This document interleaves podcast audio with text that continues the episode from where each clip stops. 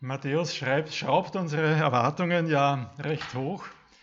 Vielleicht erinnerst du dich noch, wenn du da warst, an die erste Predigt über das Matthäusevangelium aus dieser Serie, wo es um die, diese, die Abstammung von Jesus gegangen ist, seine, sein Geschlechtsregister. Und irgendwie ist das so ein bisschen unspannend für uns, eine lange Liste an Namen, die den Stammbaum Jesu darstellen.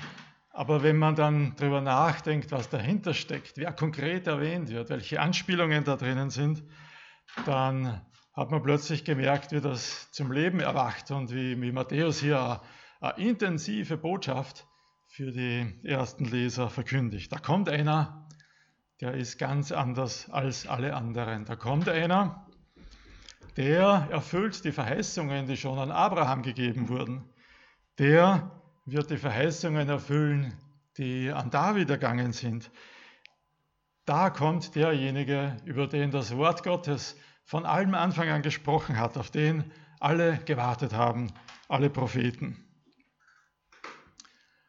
Und dann kommt diese Geschichte von der Geburt Jesu und da wird diese Jungfrauengeburt betont. Ja, irgendwie etwas ganz Seltsames. Und die Botschaft dahinter ist doch wieder, da kommt einer, das ist kein gewöhnlicher Mensch. Er wird geboren wie ein gewöhnlicher Mensch, aber er ist empfangen direkt von Gott, gezeugt durch den Heiligen Geist.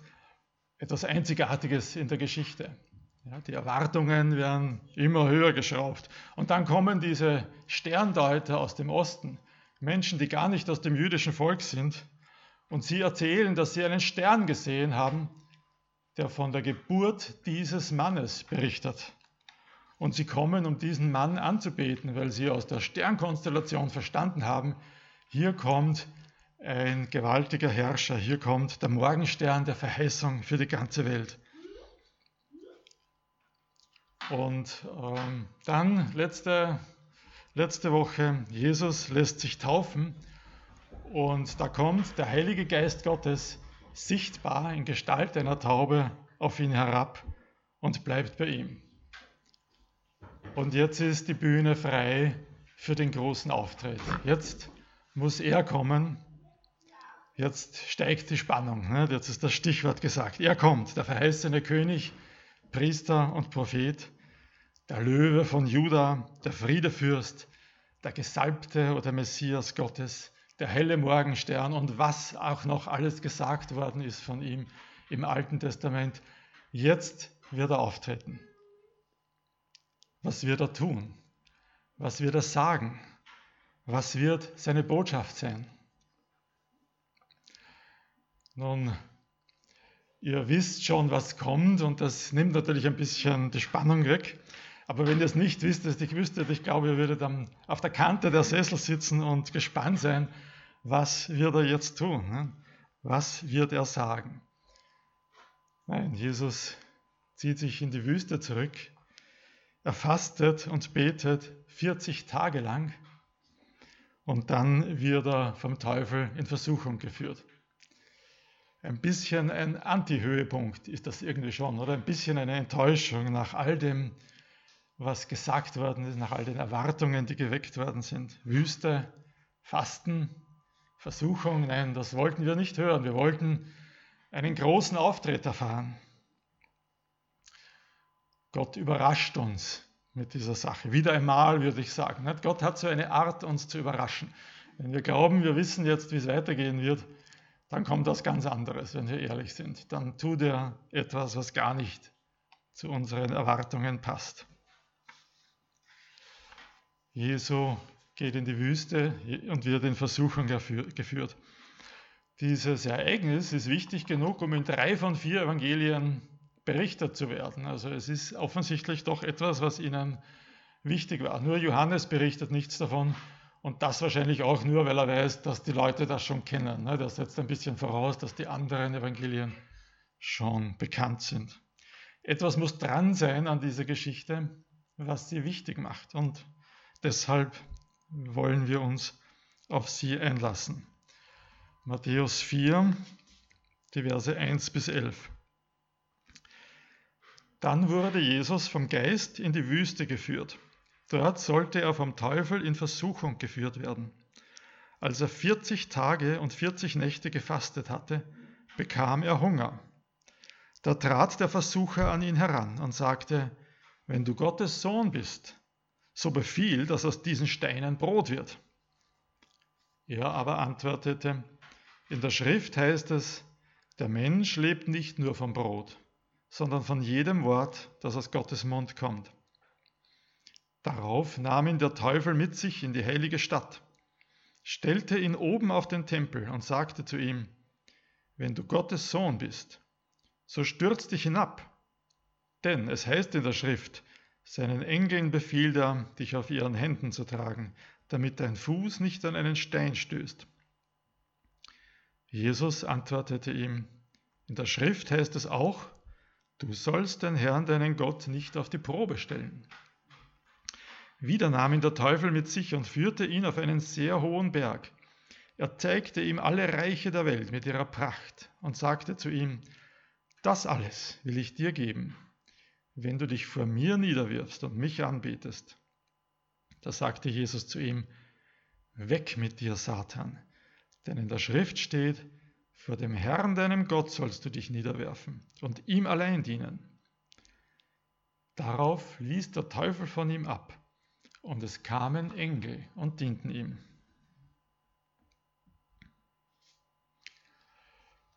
Jesus fastet und hat Hunger, nichts verständlicher als das.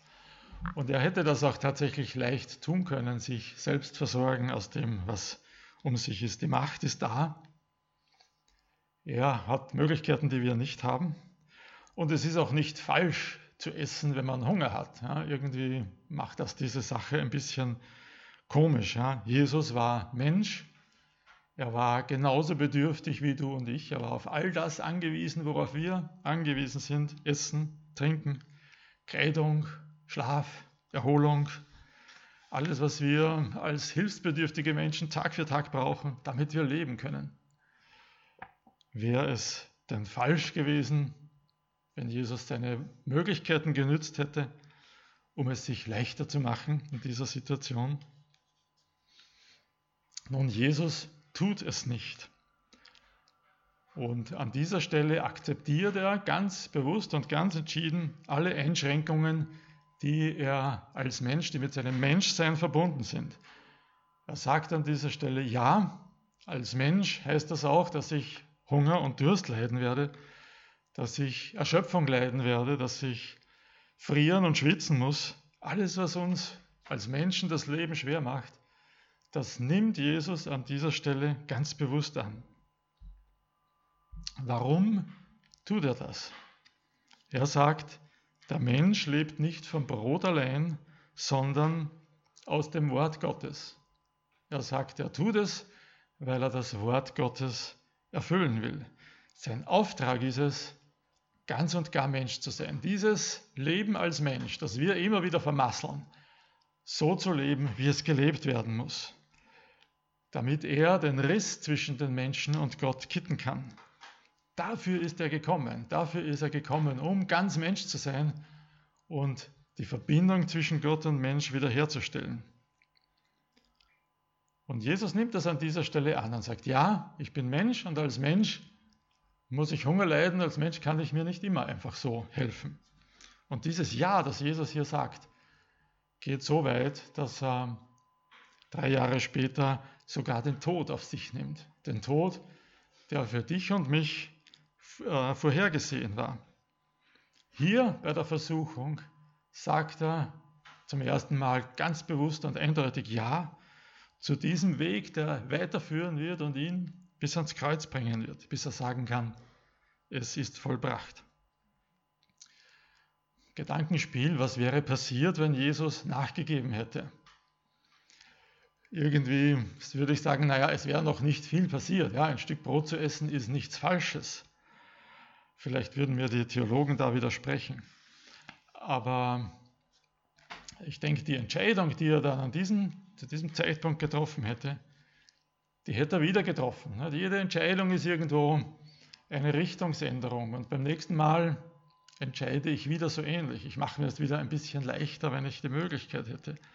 Es wäre ihm wahrscheinlich zur Gewohnheit geworden, seine Wunderkraft einzusetzen, um es sich selbst leichter zu machen.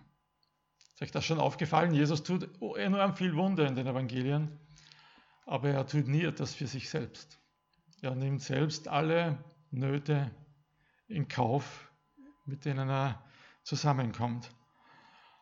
Er tut nie etwas für sich selbst. Das ist ihm einfach zur Gewohnheit. Das ist ihm in Fleisch und Blut übergegangen. Und wie er dann ausgepeitscht wurde, wie er dann ans Kreuz genagelt wurde, da war es klar, dass er sich auch da nicht selbst helfen wird, dass er diesen Weg bis zum Ende gehen wird. Hätte Jesus sich in der Wüste anders entschieden, hätte er sich wahrscheinlich auch am Kreuz anders entschieden. Und wir wären in unseren Sünden geblieben. Jesus wollte das Wort Gottes erfüllen. Deshalb nimmt er das Angebot des Teufels nicht an. Er wollte den Weg von Anfang bis zum Schluss gehen, bis zum Kreuz. Am Anfang eine Entscheidung bedingt am Schluss einen Weg. Nun, der Teufel gibt sich nicht geschlagen. Beim zweiten Mal argumentiert er selbst mit dem Wort Gottes. Er sagt, na Gott hat doch versprochen, dass er seine Leute schützen wird. Du kannst doch tun, was du willst. Stürz dich da hinunter. Ja? Du wirst Aufsehen erregen. Du wirst äh, berühmt werden mit einem Schlag. Äh, beweise dein Vertrauen zu Gott, indem du dich hier vom Tempel herunterstürzt. Die Menschen werden staunen. Und Jesus sagt wieder Nein. Und es ist, geht wieder ein bisschen in diese Richtung. Ne? Jesus sagt Ja zu seinen Einschränkungen als Mensch. Als Menschen dürfen wir uns nicht von irgendeinem hohen Platz hinunterstürzen. Ja, wir würden Schmerzen erleiden, wir würden möglicherweise sterben. Äh, ein Vogel kann das machen, sogar eine Ameise kann weit herunterfliegen und tut sich nichts, aber wir können es nicht. Und auch diese Entscheidung, diese Entscheidung für seine menschliche Schwachheit, hat Jesus durchgezogen. Er hat nie irgendein Wunder getan, nur um Aufsehen zu erregen, der Show willen. Im Gegenteil, wenn die Leute ihm in Massen nachgelaufen sind, dann hat er immer irgendetwas getan, was die Leute wieder abschreckt. Ja, am deutlichsten sehen wir es in Johannes 6 nach der Brotvermehrung. Jesus hat nie etwas Spektakuläres getan, um Aufmerksamkeit auf sich zu ziehen oder um irgendwas zu beweisen. Er hätte es tun können. Er wäre oft genug dazu aufgefordert worden. Aber nein, er wollte sich zu seiner menschlichen Schwachheit stellen. Als Jesus am Kreuz hing, lesen wir in Matthäus 27, da spotteten die führenden Juden und sagten, er ist doch der König von Israel. Er soll vom Kreuz herabsteigen, dann werden wir an ihn glauben. Er hat auf Gott vertraut. Der soll ihn jetzt retten, wenn er an ihm gefallen hat. Merkt ihr, dass sie genauso argumentieren wie der Teufel hier in der Wüste?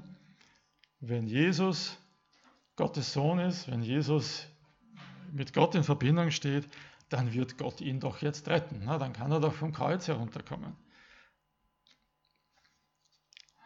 Und Jesus hätte das tatsächlich tun können. Ja, Jesus hätte heruntersteigen können und diese Menschen lehren nicht über ihn zu spotten. Aber er tut es nicht und wiederum, er tut es nicht von Anfang bis zum Ende, weil er diesen Weg für uns bis zum Ende gehen will. Diesen Weg, der ihn zu einem schmerzvollen Tod am Kreuz gebracht hat, damit wir uns diesen Tod ersparen.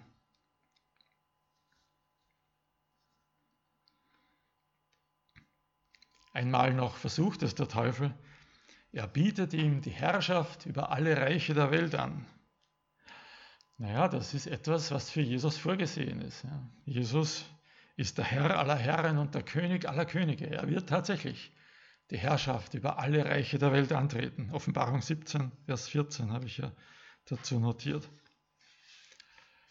Aber der Weg dorthin, der Weg dorthin ist ein anderer als der, den der Teufel ihm vorschlägt.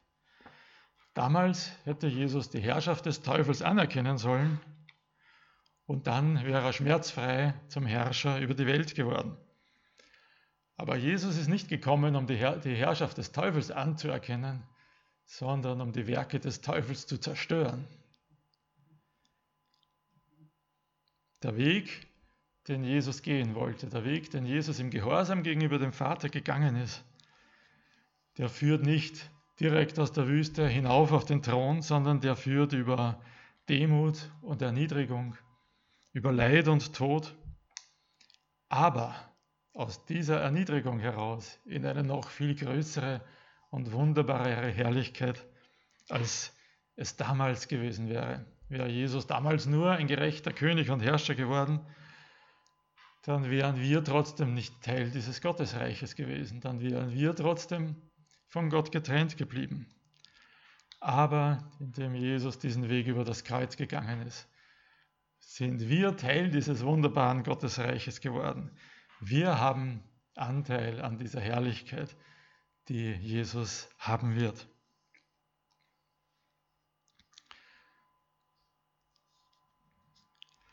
Warum berichtet Matthäus das jetzt hier an dieser, dieser Stelle so eindrücklich? Ich denke mir, vielleicht will er eine Frage beantworten, die sich seinen Lesern irgendwie aufdrängen musste. Da kommt der angekündigte König auf die Erde, da kommt der Messias, da kommt er, der, dem zu Recht so große Erwartungen entgegengebracht werden. Und dann führt er ein Leben in Armut und Niedrigkeit. Warum sieht man bei Jesus nichts von dieser Pracht und Herrlichkeit, die ihm zustehen? Warum führt er ein Leben als armer Wanderprediger und endet einsam an einem Kreuz? Diese Frage muss sich doch jemand stellen, der den Messias erwartet, damals als kommenden machtvollen König. Und eine ähnliche Frage können wir auch an uns stellen. Ja, was, ist, was ist die Gemeinde? Ja, wenn wir das Neue Testament lesen, ist die Gemeinde das, die Braut Christi auf Erden. Sie ist das Volk des Herrn aller Herren. Sie ist äh, eine lebendige Priesterschaft. Sie hat eine Würde, die sonst nichts auf dieser Welt hat. Und wenn wir uns die Gemeinde der Praxis so ansehen, dann sehen wir auch oft nicht diese Pracht und Herrlichkeit, die sie eigentlich hat.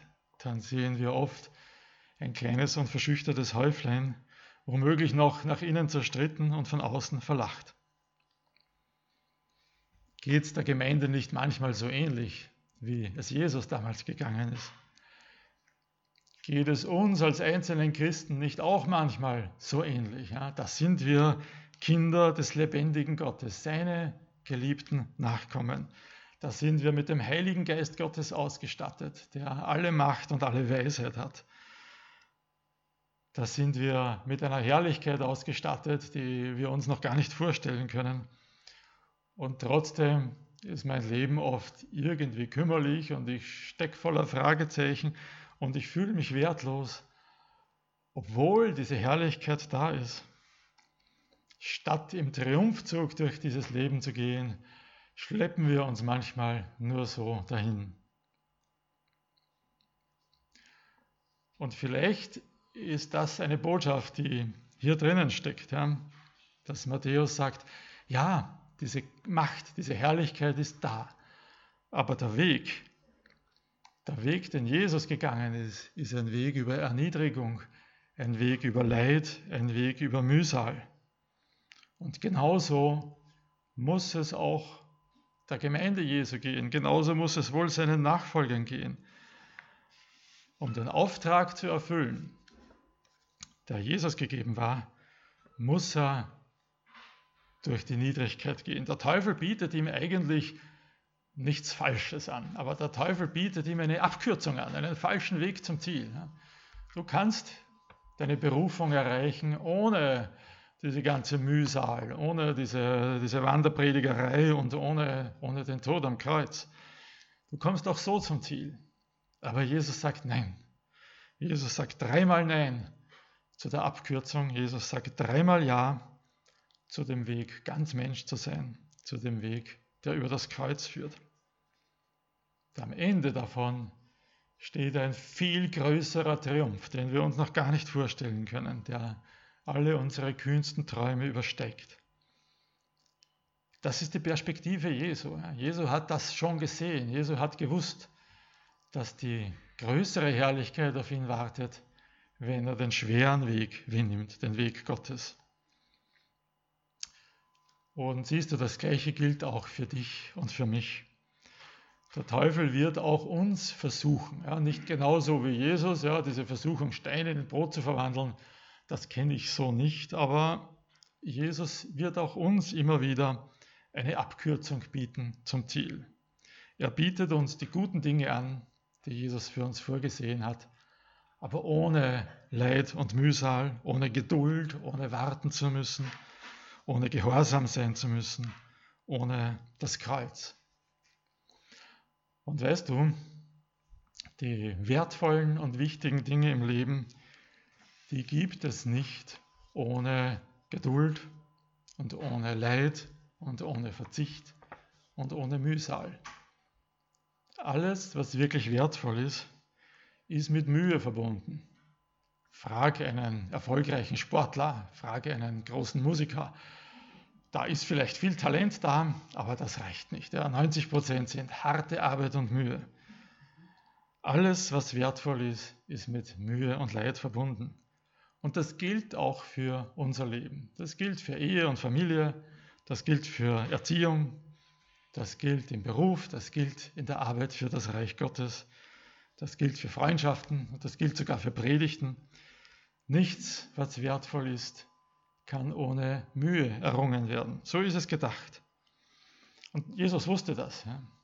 Jesus hat das Wertvollste gesucht, was je erworben wurde. Ja. Diese, diese herrliche Perle, das, die Braut Christi, seine Gemeinde, eine Gemeinschaft von Menschen, die ihm freiwillig nachfolgen. Das Größte, was es je geben wird, zum Lob der Herrlichkeit Gottes. Und Jesus weiß, dass diese, dieser herrliche Besitz, diese herrliche Braut nur erreicht werden kann auf dem Weg über das Kreuz. Dazu sagt er Ja. Dazu sagt er dreimal Ja, ganz entschieden. Und das Gleiche sollen auch wir tun. Ja. In deinen Versuchungen sag dieses Ja zum Weg Gottes. Und dieses Ja bedeutet oft geduldig zu warten, bedeutet oft zu verzichten, bedeutet gehorsam zu sein, auch wenn man es gerade nicht versteht, warum das notwendig ist. Der Teufel wird dir Abkürzungen anbieten, aber sag Nein zu diesen Abkürzungen, sag Ja zum Weg Gottes. Im letzten Vers lesen wir, dass der Teufel Gott, ah, Jesus einfach nicht überreden kann. Und dann heißt es, da ließ der Teufel von ihm ab und es kamen Engel und dienten ihm. Und irgendwie eröffnet uns das doch eine neue Sicht, nicht wahr? Als Jesus in der Wüste war, da war er Mutterseelen allein. Ja, da war dann nur der Teufel bei ihm. Ihr habt es auf dem Bild gesehen. Aber er war nicht wirklich allein. Da waren unsichtbare Herrscher, da waren Engel, die dieses Geschehen mit Spannung verfolgten und jede, auf jede Regung Jesu achteten, auf jedes Wort achteten, das er sagte. Und als der Teufel dann weichen muss, da kommen sie und dienen ihm. Und bei dir und mir ist es nicht anders. Vielleicht fühlst du dich alleingelassen in deinen Versuchungen, aber du bist es nicht. Da ist ein Publikum da, das sind unsichtbare Herrscher, die mit Spannung verfolgen, was du tust und wie du reagierst, die dir applaudieren, wenn du die richtige Entscheidung triffst, die dir dienen, die dir Kraft geben. Da sind Heerscharen da, die bereitstehen, dir zu helfen. Das ist eine Perspektive, die ich dir mitgeben möchte. Und das führt mich zu einem Vers, den ich als Abschluss lesen möchte, aus Hebräer 12, die ersten drei Verse, die uns genau diese Perspektive geben wollen. Da uns eine solche Wolke von Zeugen umgibt, ja, diese Wolke, die, diese unsichtbaren, dieses unsichtbare Publikum, da uns eine solche Wolke umgibt, wollen auch wir alle Last und die Fesseln der Sünde abwerfen. Also der Versuchung widerstehen, nicht wahr? Alle Fesseln der Sünde abwerfen. Lasst uns mit Ausdauer in dem Wettkampf laufen der uns aufgetragen ist. und dabei auf Jesus blicken, den Urheber und Vollender des Glaubens. Er hat angesichts der vor ihm liegenden Freude das Kreuz auf sich genommen, ohne auf die Schande zu achten, und sich zur Rechten von Gottes Thron gesetzt. Denkt an den, der von den Sündern solchen Widerstand gegen sich erduldet hat. Dann werdet ihr nicht ermatten und den Mut nicht verlieren.